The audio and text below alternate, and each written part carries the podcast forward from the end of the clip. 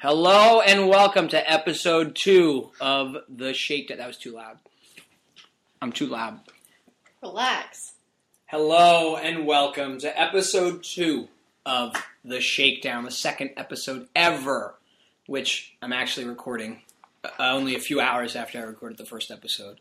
So I don't know if the first episode was successful or if it ever even went up and if this will ever go up, but hopefully so. As you know by now, listener, probably just one. Maybe my mother, I don't know. This is the podcast where I, Tyler Mertens, forgot to say that in the first episode too for a while. I'm your host, Tyler Mertens, by the way.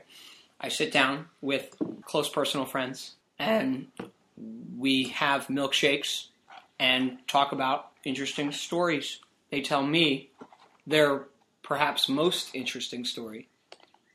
Unless they're holding back, and this is like their second or third most interesting.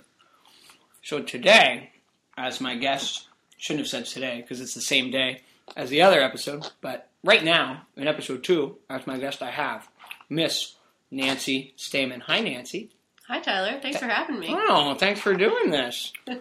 Nancy it's the summer, so she's about to be, in the fall, a senior double major in middle grades education, which is my major too, so hooray, that's how we know each other. Nice. And the other major is special ed.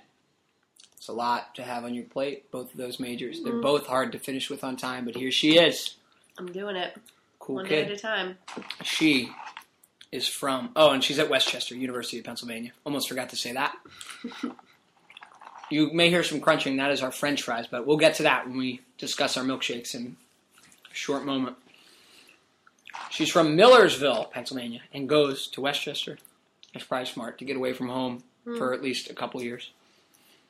And perhaps most interesting, well, that's not the most interesting about her, but one interesting thing about her is that she is currently the co-captain of the West Chester ladies field hockey team. There's no men's, so she's just the field hockey team. And we just found out today that she was awarded the Scholar Athlete of the Year award for the second year in a row. Congratulations. Well, thank you. You big nerd jock.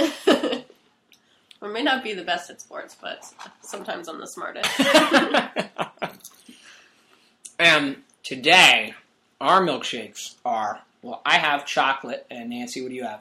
I also have chocolate. From McDonald's. Mm-hmm. But not just that, we are also eating French fries with our milkshake, which is lovely. And that is the mysterious crunching noise you hear. Getting a little dipping action into our milkshake. So good.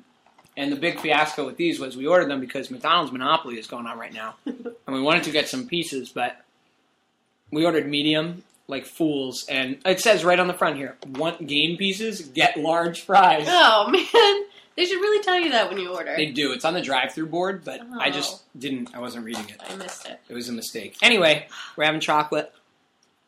We're eating fries. They'll be gone soon, so you'll stop hearing crunching, and you'll only hear slurping. And last thing about Nancy before we get started hearing her story. She is currently letting me crash on her couch, and that's where we're recording, on the couch that I will be sleeping on tonight, because she's a really cool kid, and my lease is up, and I need to crash somewhere for the next 2 days. But enough about me. Nancy, why don't you tell us what your story is? Allow me to shake you down, if you will. All right. Well, my story begins when I was an 8th grade student at Manor Middle School in the Penn Manor School District. It was January, I think, and my family almost always took vacations in the winter, because we would go skiing sometimes, and then it was usually cheaper to go nice places, like tropical-ish places in the winter. So we had big plans to go to Cancun, and I was super excited, because I had never been out of the country, and we were going somewhere tropical. It was cold in Pennsylvania in the winter, so we had all these big plans to go to Mexico. So our trip approaches. It's about, I think it was 2 days before, and I was sitting in homeroom in 8th grade, and they always show the weather in homeroom in 8th grade on the, well, on our announcements. They would, like, say, they have, like, a weather person. You. Okay, mm-hmm. I got you. And they talked about a hurricane that was coming right to where my vacation was supposed to be. We were supposed to head to Cancun, Mexico in 2 days. And Hurricane Wilma was on its way. Wilma. Yeah. It doesn't sound scary at all, does it? No, Wilma, not a scary name. It's the name of a Flintstone. So, we were like, I mean, I was kind of scared. I, like, called my mom in the bathroom, snuck out, called my mom. And I was like, Mom, there's a hurricane coming to Cancun. Are we still going to go? And she's like, well, I'll talk to the travel agent today and see what they say. So travel agent says that he talked to the hotel in Mexico, and they're like, oh, yeah, we're expecting a couple days of rain. You should come down. Everything will be fine. Mm-hmm. So we're like, all right, sounds great. Don't even think about it. So we leave. I think it was like a Thursday. We leave from Philadelphia airport, and we were supposed to take our flight to Texas, and then get a connecting flight to Cancun. And we're about to get on the plane to Texas, and it got delayed, and it got delayed again, and it got delayed by about an hour, and then we finally get to Texas, and we realize that we're really late for our next flight, and my mom's like, well, we're gonna have to run to our plane. And she's like, if we make our plane, it was meant to be. We were meant to be on that plane. We were meant to go on that vacation. We're going to be safe the whole time. If we don't make the plane, it wasn't meant to be. So we're like, oh, okay. Makes sense. We'll go with fate. So, so we get all of our luggage. My brother, who is like 3 years younger than me, he's 5th grade. He's pretty young. Pretty annoying at that time. So he was annoying to, like, drag through the airport. So we're all running. We had to go, like, on a shuttle to a different terminal, and we get to the gate, and they're just about to close the door, and we're like, wait! And so we make it. We get all our luggage onto the plane. We sit down, and we're like, whew, made it. Get in our seats, get all comfortable, and we look around. And we are, there's 4 of us, and we're probably 4 of about 10 people on the flight. And we're like, well, this doesn't look good. So, I mean, we were already on the plane. The doors were shut. We weren't getting off. So we decided to go, obviously. So we get to Cancun. And it is sunny. The water is blue. It looks beautiful. Your mom was right. We're so excited. Yeah, it was just lovely. Nothing bad could happen. And we get off the plane. And right away, there's a guy at the door, a Mexican man. And he starts, like, yelling at us in Spanish. We have no idea what he's saying. I don't speak Spanish. No Spanish in 8th grade? Mm-hmm. No, well, we had it, but I don't think I had really... They didn't teach you, go back to America. No, there's a hurricane. I could count to 10, but they didn't try to count with me. So, I mean, that was kind of odd. So we kind of go through the airport, and we find someone to talk to who's going to help us get our shuttle to our hotel, which was all set up already. So we talked to this guy for a while, and he ends up telling us that our hotel had already been evacuated for the oncoming hurricane. And we're like, okay, great. And because we were oceanside. Mm-hmm. And he said, well, you've been evacuated to another hotel farther inland. Don't worry. And he's like, not as nice, but you should only be there for 2 days. And we're like, all right, that's fine. So we get in a shuttle, and it's us and another family. And we ask the other family where they're going, and they're like, oh, we're getting taken to a shelter. And we're like, oh, wow. Like, they're like, yeah, our hotel got evacuated too, and they are taking us to a shelter for us. And we're like, oh, wow, like, that's hard, because we think we're going to a hotel. So we get to this shelter. And the one family gets off, and we're like, good luck, guys. See ya. And we wait on the shuttle. And our driver goes, this is your stop, too. And we're like, no. We're supposed to be at a hotel. And he's like, mm-mm, this is your hotel. It's like, okay, great. So we get off the bus. And we look at where our new home is apparently going to be for the next couple of days. And it's just this huge gymnasium with just thousands of people hanging around, like, a really big gymnasium. I don't exactly know what the building had been originally used for, but when we went in, there were trampolines and things. Maybe, like, a gymnastics gym or something? Yeah. It was really large. Maybe circus training. I don't know what are trampolines used for, yeah, I don't know. So, we get ourselves situated. We're kind of looking around. There's people sitting around eating and just, I mean, no one looked scared, upset, or anything. It was pretty relaxed. I mean, the sun is still out. It's still, the skies are blue. It's a beautiful day. So we go inside, and there are just thousands of mats laying on the floor, like chair cushions, mats. Just laying on the floor. People just squished side by side. And, I mean, at this point, the building looks full. So we go and we find where we're supposed to get our sleeping mats. We get four of them. And, I mean, there was no way we were all going to be able to find a space for all four of us to lay down together. Yeah. Is this mostly tourists like you, or are they, like, citizens? It was mostly tourists. Okay. Wow. And then I think it was, I don't know if it was just our hotel or multiple hotels that they evacuated to this site. Mm-hmm. But they brought, like, the staff from the hotels to come and, like, cook. And, like, make us food and stuff like that, yeah. And, like, clean the bathrooms. Force them to still work. Yeah, I don't know about that. Okay, so you couldn't find anywhere to get together. So we ended up having to split up. Wow. We went to, like, I went with my dad and my brother went with my mom, which was actually a scary situation. Yeah. I don't know, you hear, like, scary things about people in shelters and stuff for hurricanes. And we were in Mexico, and it was just, we were not in a nice part of Mexico anymore either. We were pretty far inland. I don't even know if it was considered Cancun anymore. Okay. So, we made camp, and at first the food there was pretty good. They had a lot of fresh fruit, and they gave us, like, sandwiches and stuff like that. It wasn't too bad. And the first day we kind of explored where we were, and just got really confused about why we were there. We didn't have any access to phones besides pay phones, which were not anywhere close. Our cell phones didn't work there. So we spent our first night there, not much happened. It didn't rain, nothing happened. So we slept side by side by strangers, and met a couple people. So then about midday the next day, it started to rain. And not anything too exciting, just rain. And they told us we couldn't go outside anymore. So here we are in this big building with no windows. The only window is the door to the building. Mm-hmm. And we have to stay inside, and it's getting hot, and it's getting sweaty, and there's lots of people in there, so... I mean, yeah, it was not that fun.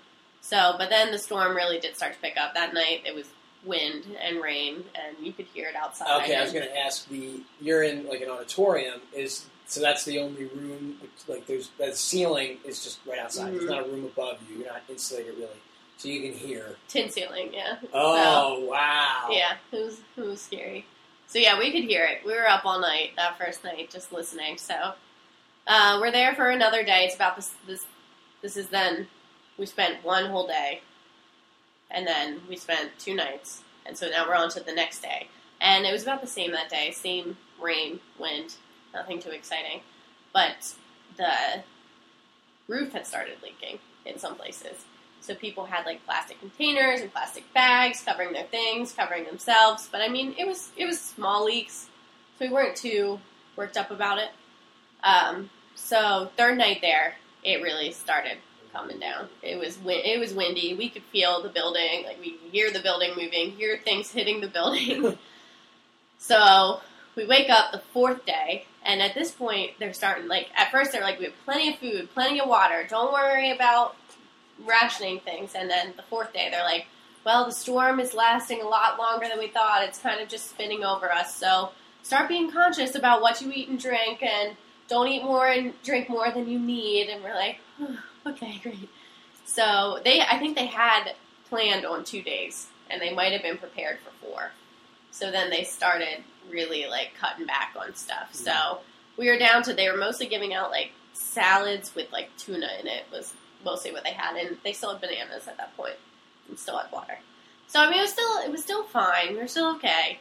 There's one bathroom for all these people. No. So the bathroom line was usually about 2 hours if you had to go to the bathroom. What? Yeah, so that was an issue. Wow. No showers. We did not shower. Okay. So later that day, the leaks are getting pretty bad. Well, now there's your shower. Blatant holes in the ceiling, and it's just starting to not look safe. So we hear this like rumor going around that they're evacuating our shelter, our hurricane shelter, in the middle of a hurricane. So my dad is like, no, they're not going to evacuate us. They can't do that. And I was like, I don't know. And people are starting to pick up their stuff and head towards the door. I'm like, Dad, we need to go. Like, we're evacuating. My dad's like, no way. They're not evacuating. We'll stay here. I'm like, Dad, like, we need to go. So we wait, and like, everybody's leaving. We're still just sitting here. I'm like, Dad, we have to go. And he's like, oh, okay. So we get up, and we're in the back of the line. So we're like literally the last people. And I don't know how we missed all the memos for this, but apparently families with children were supposed to leave first. Oh, no. So here I was in 8th grade. So what are you in 8th grade? Like 13, 12? 12, yeah. My brother was in 5th grade, so you're like really 9 young. Or 10. Mm-hmm. So we're in the back of the line, and someone turns around, they're like, you guys were supposed to get out first. You need to like get to the front of the line. And here are thousands of people running for their lives, and we are supposed to go up first. And so the guy just turns around and yells, like, there's children back here! And everybody just parted. Wow. Like, all these people just parted. It was so strange. That's surprisingly nice. It was. Yeah. So we got all the way up to the front of the line, and we get there, and there's just Mexican, like, soldiers. Like, armed. Just at the door. What are we talking about? Like, machine guns? Yeah, big guns. Wow. Big guns. Wow. I don't know what they need to be armed for at this particular moment. Riot control. True, I guess. So we get to the door, and there's like a small bus waiting for us to get on, and these soldiers. And what we were watching is the soldiers grab people, like one on each arm, and they walk you out to the bus because it is the middle of a hurricane, and if something's going to come hit you, it's going to hit them first. So, and we had to walk probably through like 6 inches of water to get to our bus. So they had been taking, like, families together. Like, they try to keep, like, two people together. So we get there, and they, like, take my mom first, and, like, none of us. And I start screaming. I'm like, I'm not losing my mom in this situation. So then they took all of us. It was fine. They, like, I didn't even walk. They picked me up, and they picked my brother up, and they carried us to the bus. So we're all on this bus. People are crying. There's, like, trash and trees everywhere. We drive probably about 15 minutes to this next shelter, and, I mean, it was pretty bad. There was high water everywhere, trees down, stuff blowing. So we get to this next shelter, which was a school, and they had already evacuated people to this school, but they were told to make room for more people in their classrooms. So, I mean, if you think about your, like, general classroom, these classrooms were probably about half the size, and we had 50 people in our classroom. Yeah. So there was enough room for us to sleep, like, sitting up or curled in a ball. And in these shelters, you could not leave. The windows were boarded up. There's 50 of us crammed in this room. It was nuts. And so we're in this, and it's dark. There's no electricity. The windows are boarded. You can't see anything. So we're in this room for, I think it was another 2 days, and you could leave to go to the bathroom. That was it. But by the end of the 2 days, the bathroom, like the girls' bathroom on our floor, was completely clogged, overflowing, disgusting. So we couldn't use the girls' bathroom anymore. So then the 2 days are up, and we can finally go outside, and it's beautiful again. Blue skies, so lovely, but it's hot, and we've been with these gross, stinky people for like a week, and everybody just smells so bad in this room, and we can't take showers, and it's just awful. So we come out, and we hear that the hotel we were in was going to send buses to take us to an airport to go home. But then we later find out that the Cancun airport is obliterated. We're not having any flights for weeks. There's just no way to get flights out of there. So we find out the next closest airport is about 3 hours away, and it's a lot smaller, but, you know, no big deal. So we get out of our shelter, and then that day in the evening, we left on a bus to go to the shelter. Go to the airport, and it was in a town called, like, Merida. We had never heard of it, no idea where it was, but we were just really trusting the crowd and what our hotel people told us. So we get on this coach bus, which was just like heaven, after sleeping, like, on the floor with a bunch of people around on a coach bus was just heaven. And by the time we were leaving, the place we were at was out of food, out of water. They were out of everything. So we were just happy to get out of there. So we get on this bus, and they take us to one final shelter. We had to stay at another high school until we could fly out the next morning in Merida. So we sleep in this high school. He got us pizza. No. Best meal I had had in weeks. It was so nice. And I had Gatorade and Lay's potato chips. So it was just the happiest girl in the world. It was delicious. Yeah, it was so nice. So then we get up the next morning early, and they take, I mean, there was, at this point, it was just our hotel. So there is probably still like hundreds of people they're taking just from our hotel to this airport. Plus anybody else who's trying to get out of Cancun or Mexico through this airport. And we get there and can't even walk in the doors. It's so crammed. This little airport has like three airlines. I don't know. It was just really small. It was a really bad idea. So we get in line. We wait in line for probably about 3 hours just to get up to buy a ticket. And we're waiting, and then we hear the U.S. Embassy is here. And they're flying out, like, mercy flights for old, elderly, sick, and injured people. And children. Oh. So my mom goes and talks to the U.S. Embassy person while we are waiting in line. And she says, I have a 12-year-old and a 9-year-old. Like, can that get me on the flight? And they're like, no, like, really sorry. We're looking for younger kids. Like, I think that'll probably be okay. Because, I mean, rumors going around we weren't going to fly out for another week. We'd have to find a hotel in Merida and stay there for another week. And it was not a nice city. So we're like, oh, wow. So we get to the front of the line, find out it's going to be over a week. And we're, like, third from up there, and we're like, we're about to buy our tickets, and my mom runs back over to the U.S. Embassy, and she's like, my son is 9, he hasn't eaten in days, because my brother won't eat tuna. Like, that's all that's, like, available, but salads. He wouldn't eat it. Yeah. So he's, like, and he really was. Like, he was starting to get sick. Like, he was not eating, and she's like, I just don't think he's going to make it here for another week. Like, is there any way you can put us on this flight? And they're like, okay, yeah, we'll put you on the flight. So instead of having to wait a whole another day, we had to wait a whole another 8 hours in the airport. And then we got on an airplane to Texas. Where we got to stay in a hotel. And it was so lovely. I took a shower, my first shower in 7 days. Had dinner with no tuna in it. Slept in a bed. All foreign things to me after this vacation. So, yeah. And we took a flight home the next day. I think I probably, like, kissed the ground when I got home. I was so happy to be home. For sure. That's crazy. Yeah. So that's the story of my worst vacation ever. We were the talk of the town when we got home. Oh, Everybody knew.